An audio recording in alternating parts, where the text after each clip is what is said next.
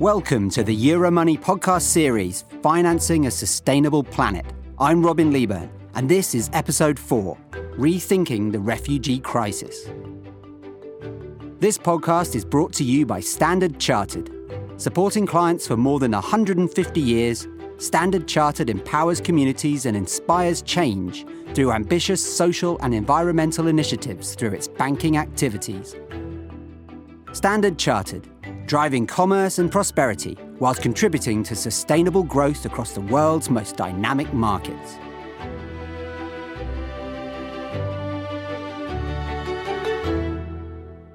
As we report in this episode on how the finance sector can play a role in protecting displaced people across the globe, we'll also be hearing the story of how Standard Chartered has helped support thousands of refugees in Zambia.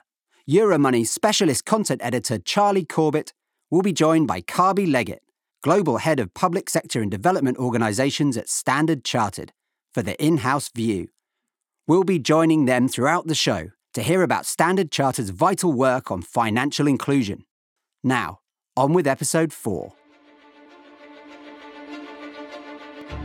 Today, 60 million refugees, asylum seekers, and internally displaced.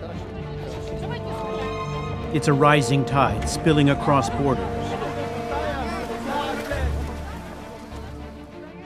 A world in crisis, as described in 2015 by the UN's refugee agency, the UNHCR.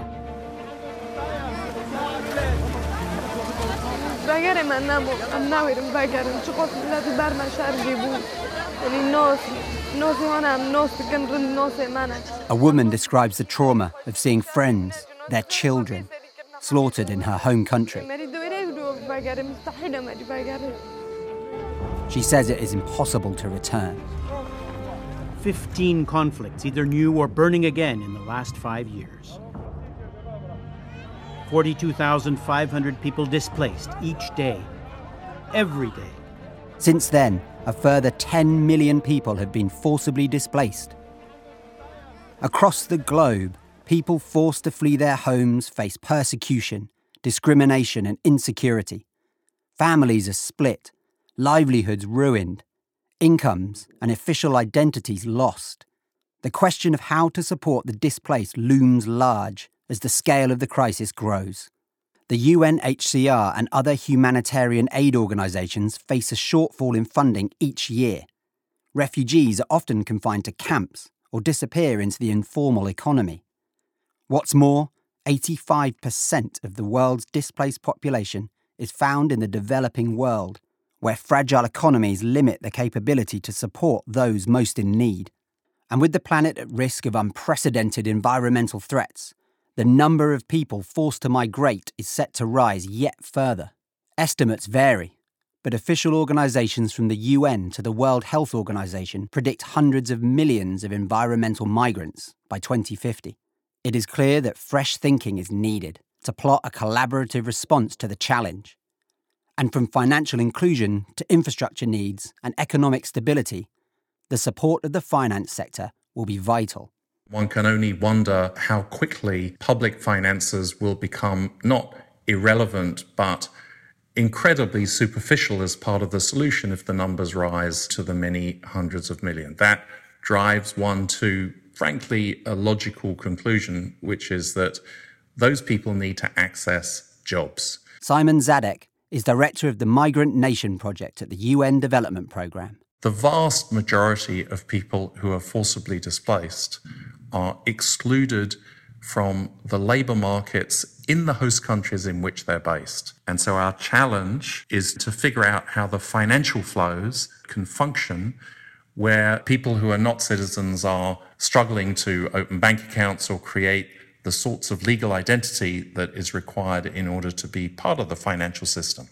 The digital economy begins to change our understanding of distance, change our understanding of what labor markets look like, how they function, and how they can be accessed.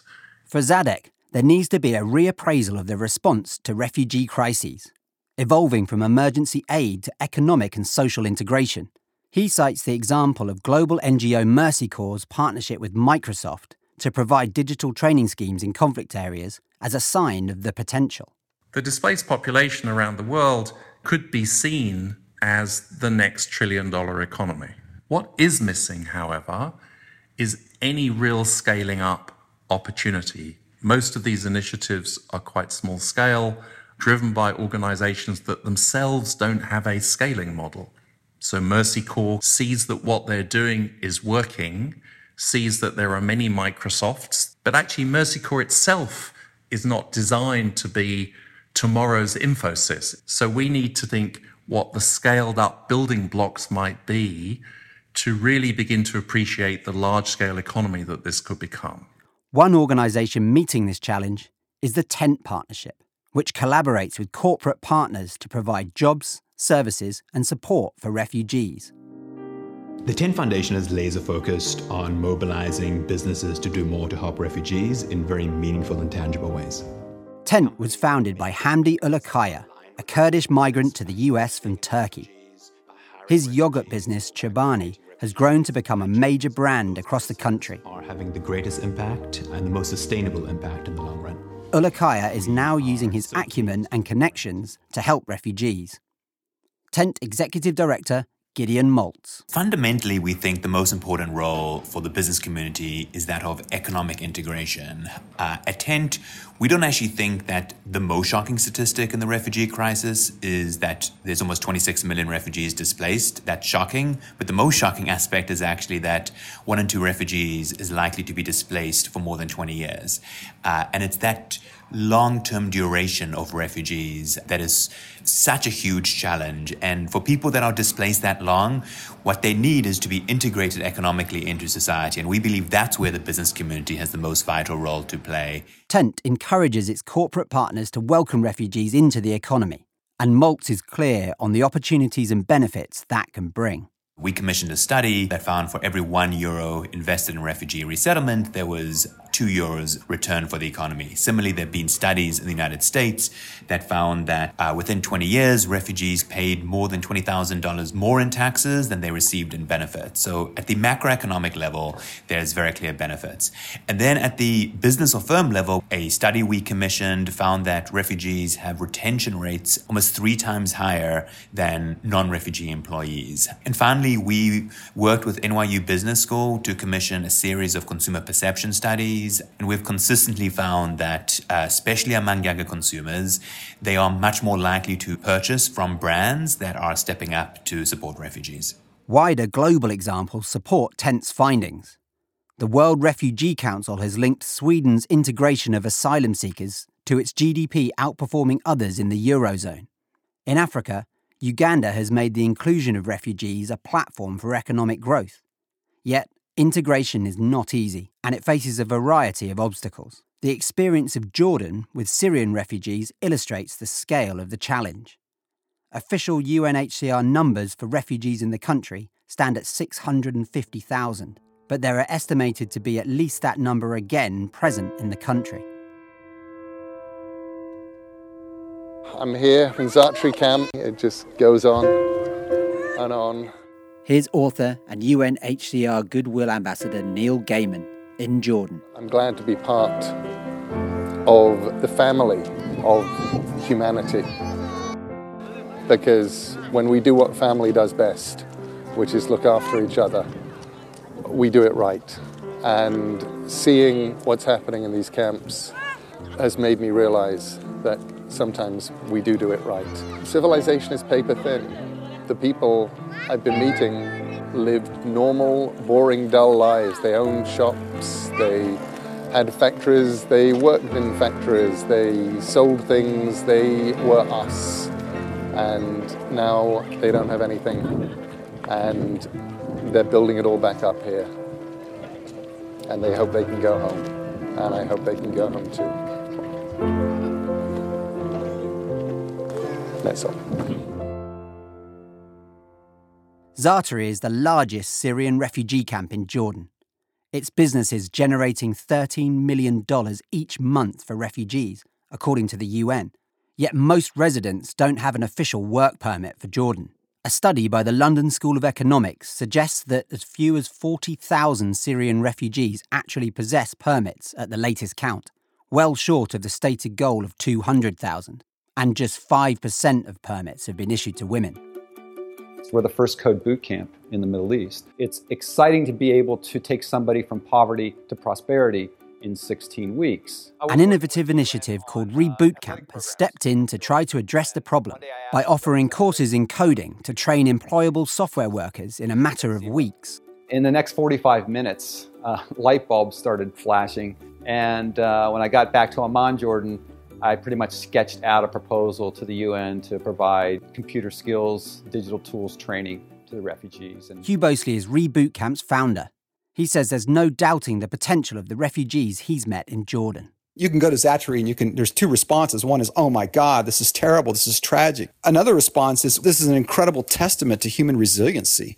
I would see women that had just walked 250 kilometers with everything they own on their back and five kids in tow. They get to the camp, they set up a tent, they look around. What have I got? I've got some sand, I've got some rocks, I've got some water. Boom, they start making concrete.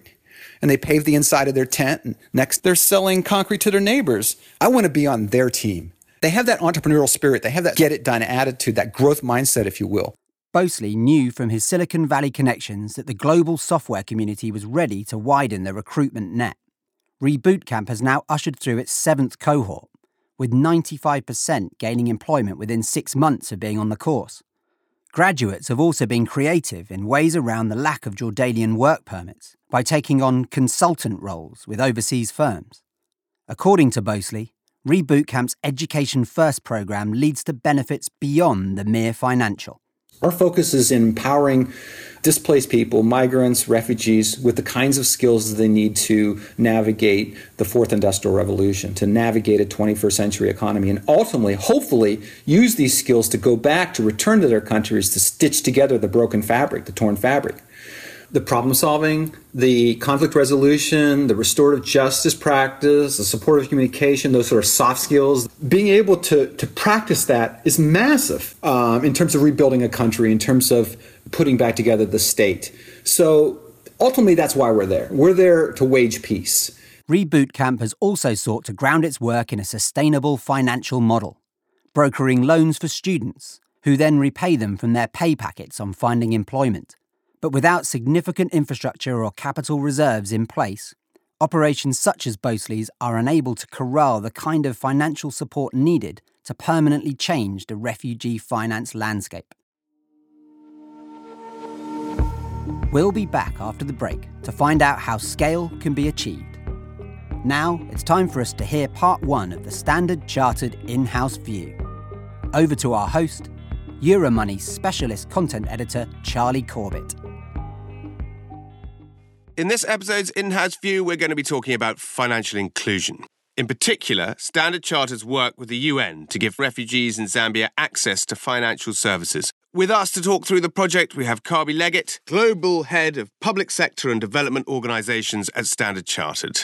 Welcome, Kabi. Thanks for joining us. Thank you for having me. Kabi, could you please set the scene for us and give a brief description of the project itself? Sure. The Meheba refugee camp was opened in the early 1970s and is situated just a, a short distance from the, uh, the, borders of the Democratic Republic of Congo and Angola in the northwestern province of Zambia. The, the settlement itself is vast. It sits on almost 700 uh, square kilometers and has more than 12,000 people, people who originally came from neighboring countries, uh, including the Democratic Republic of Congo, Rwanda, and Burundi. The camp is managed by the Zambian Commissioner of Refugees, which sits under the Zambian government. And many uh, international aid agencies have for many years uh, been providing support to the community there. The objective of our project was very simple to reduce the amount of time people spent waiting in line to c- collect their cash disbursements and ensure in doing so it was done in a safe and fair manner. We'll be back with more from Standard Chartered later in the show. For me, business is first of all, do something that you like. All of us, we have a idea, we have a dream. I'm a refugee. I come to another country. I try to make my dream come true. My name is Musa. I am a chef. Musa recently resettled in Greece, having fled the Ivory Coast and is the beneficiary of a scheme which is supporting refugees with finance and mentorship. The Pathways to Progress initiative, a collaboration between relief organisation the International Rescue Committee and American financial group Citi, backs entrepreneurs in need of support. It's an example of the kind of public private partnership which marries financial stability with the experience of humanitarian aid groups. The IRC is also working to gather support for consumer loans to refugees in the US as it looks to adapt typical finance sector products to create an investable opportunity. As a former humanitarian worker and now an analyst on emerging financial markets, Gary Kleiman has a special interest in refugee finance. He argues that proven models in other areas, such as green bonds, can be adapted to encourage greater investment supporting the displaced. If you look at it from a, a, pure financial market perspective, you know, the analogy that I use very much is you saw how the whole green allocation has become uh, mainstream. But we know that in terms of handling emergency response, that conventional debt issuance, both local and external, is, is fairly routine. Public private partnerships and the expertise of humanitarian groups, says Kleiman, are vital in fostering investor confidence through the accurate reporting of impact results.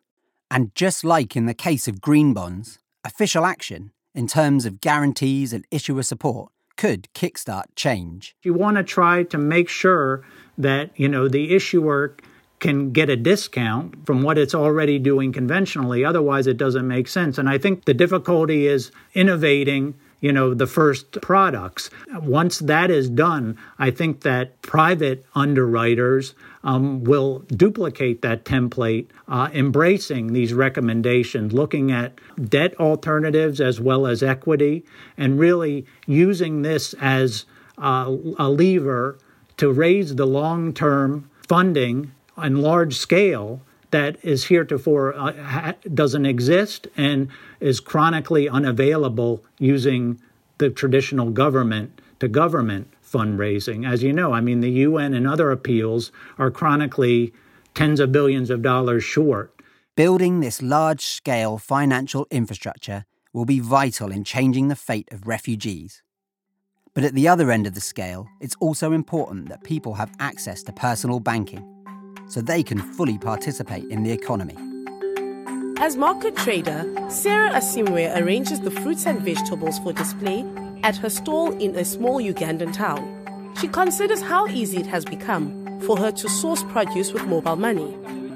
Just a few years ago, the majority of the population in sub Saharan Africa, including small business owner Sarah Asimwe, would have very little interaction with the formal financial system. But thanks to mobile money services and agent banking, this is beginning to change. Once again, partnerships have been successful in drawing private finance. Since 2011, the International Finance Corporation and MasterCard have been supplying services such as mobile banking across sub Saharan Africa. This gives greater access to much needed personal financial services. Refugees face a number of barriers a lack of credentials with which to access accounts, and restrictions on aid organisations, forcing them to work with better rated banks, which are unlikely to have a branch presence in areas of need. This can lead to large populations of unbanked refugees and also prevent the flow of overseas support passing from family and friends. These remittances are a vital part of migrant support, representing a larger market than that of international aid channels.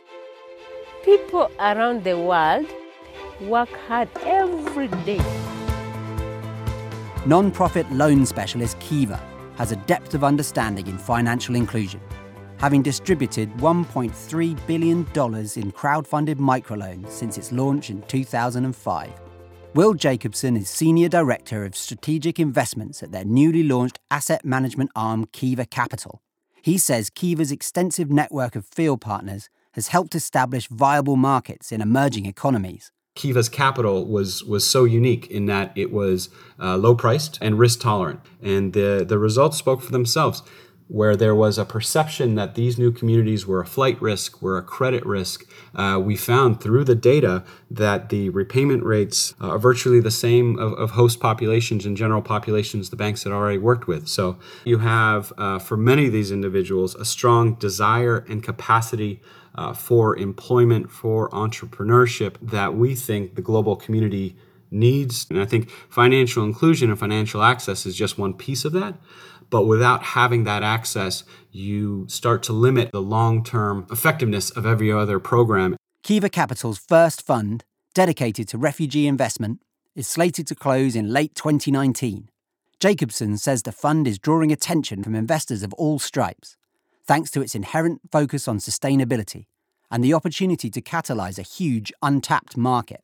You have investors saying we need to find assets that behave differently in a market correction as, as more and more signs point to kind of a looming market recession. The second part of the investment audience are what I call universal investors, those asset owners that have 20, 30, 40, 100 year time frames that they have to manage their capital and recognize that if you start to step back and look at the existential risks that threaten certainly the financial markets, but, but the earth as a whole, uh, they need to find ways to contribute to alleviating some of those risks. And I think when you have trillions of dollars of unproductive capital, and, and in my mind, if you have negative yielding debt, that is inherently exactly that unproductive capital. And then on the other side, you have an economic opportunity for, for millions that are desperate to live productive lives.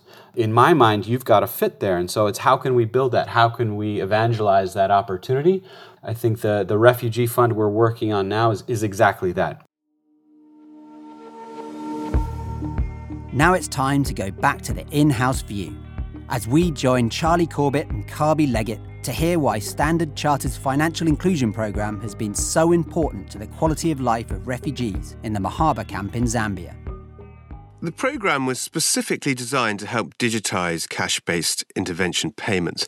Could you explain what are cash based interventions? Why are they important? And what are the problems with the current method of distributing these payments that digitization will solve? Cash-based intervention is is any intervention in which cash and vouchers are provided to refugees for their purchase of goods and services. They also have a very important positive impact on the local economy and it creates a better overall environment. Ultimately, it gives them more access to government services and increases their own self-reliance. Delays and postponements of cash based intervention and distribution dates have meant that the beneficiaries often had no idea when the disbursements would actually take place. And sometimes they'd have to return every day and wait in lines until the distribution process actually began. Beneficiaries reported that cash based intervention could take up to five days, sometimes even longer. And in order not to miss their names being called when they came to collect their money, they would often stand in line from 6 a.m. until uh, very late in the evening. And this lengthy disbursement process often resulted in lost opportunities and allowed people to miss chances to otherwise create income for their families. This entire process is time consuming and prone to human error. And reducing the dispersal time would help ensure these payments are distributed on a monthly basis and make these payments both reliable and predictable. For the Zambian government, this process also created an awful lot of stress. The stress of moving physical cash is, is arguably one of the biggest problems that this type of process takes. And that's why Standard Chartered, and together with in collaboration with the United Nations and the Zambian government, Microsave and Airtel Money, decided to come up with a pilot program to digitize the entire process and using mobile technology to see if we could eliminate these challenges and make the process simpler. We'll find out the results of the scheme at the end of the show. Now, back to the episode, as we find out how to marry innovative financial solutions and long term planning to achieve sustainability in refugee finance. Innovation is going to be key in reimagining systems which have relied on aid funds, appeals, and handouts from the top table. At Kiva, for example, a new platform being trialled in Sierra Leone, named Kiva Protocol, is using blockchain technology to allow users to have their own protected digital identity, including personal and financial details. Access to secure, decentralized online currencies could provide a real boost to the financial future of migrants. Technology is also being used to shape a wider practical solution to the issues of displacement. Looking at the world, it can seem chaotic. It's filled with people moving in every direction, seemingly with no discernible pattern. But it's there refugees fleeing war and persecution, and migrants escaping poverty and environmental impacts. At the Danish Refugee Council, we conduct thousands of interviews with refugees and migrants all over the world to collect and document their personal stories the Danish Refugee Council has partnered with IBM to map migration patterns to plan such a response. This kind of long term planning is the next crucial step in building resilience and securing a more sustainable future for those who've been displaced. And innovation isn't confined to technology alone. The Sustainable Development Zone Alliance proposes the use of special economic zones, such as exist for other purposes elsewhere. It was places like Shenzhen, Hong Kong, and Singapore with radically different governance from the areas around them, which produced just explosive economic growth, and inclusive economic growth at that. Michael Castle Miller is the director of the SDZA. He argues that the current refugee camp model simply results in stagnation. The Alliance's proposal, with zones built and managed by a private developer, connects infrastructure and finance to benefits on the ground work permits, planning rights, and home ownership for refugees. It essentially establishes a land value tax, which many consider to be the most efficient and effective way to build a sustainable economic model. The area becomes more prosperous and more attractive, which raises land value, which the developer captures as rental income. This aligns the financial incentives of the SDZ developer with good governance. When we allow people from different backgrounds to integrate, uh, to collaborate, to support each other, we all become stronger. And so to integrate the displaced, to create technology and economic conditions which welcome rather than push them away, presents a path to sustainability. But without vision and a clear strategy, the risks are too much to bear. Let me set the scene. 45,000 people every day are forced from their homes because of conflict or natural disaster. Climate change has cost the economy $925 billion in the last five years, and six of 10 women and girls are raped as they migrate. People are hurting, and economies are being set back. Kathy Baughman McLeod is the director of the Adrienne Arsht Rockefeller Resilience Center at the Atlantic Council. Working with partner organizations, the center seeks to protect populations against the threats of climate change, migration, and conflict. Resilience is your ability, your knowledge that lets you prepare for, withstand, and recover from shocks and stresses like storms, floods, fires, disasters. Baughman McLeod previously worked with Bank of America as they directed $125 billion toward climate mitigation projects. And she sees parallels in the potential use of capital to solve migration issues. The humanitarian traditional approach has been response, but there is an opportunity to reframe and deploy capital at a huge scale. And so it suggests the possibility of resilience bonds, forecast based financing, risk pooling, and thinking about ways that capital can be deployed for prevention, not just for the migrants, but for the communities that are hosting them. And to see commitments like Bank of America's and that ability to make and grow a market suggests exactly what needs to happen for us to be able to address a problem as challenging and as immense as migration. The Arsht Rockefeller Resilience Center is already exploring partnerships in apps, data tracking, climate mitigation, transport, infrastructure, and even entertainment content. And as we've heard throughout this series, the scope for investment in dealing with global issues is clear. There is a sense of urgency given the scale of the refugee crisis the largest since the Second World War, and finance has a critical role to play in improving the opportunities and circumstances for the displaced. And as the world is confronted by the consequences of ongoing conflict and climate change, the economic call to action grows ever more important. Thank you for listening. And now it's time for the final part of the Standard Chartered in house view with Euromoney's Charlie Corbett and Standard Chartered's Global Head of Public Sector and Development Organisations, Kabi Leggett. We heard earlier in the episode about the challenges in making these kinds of payments in refugee camps. In terms of digitising these payments, how has the new system changed people's lives for the better? What did you learn of most value for the future?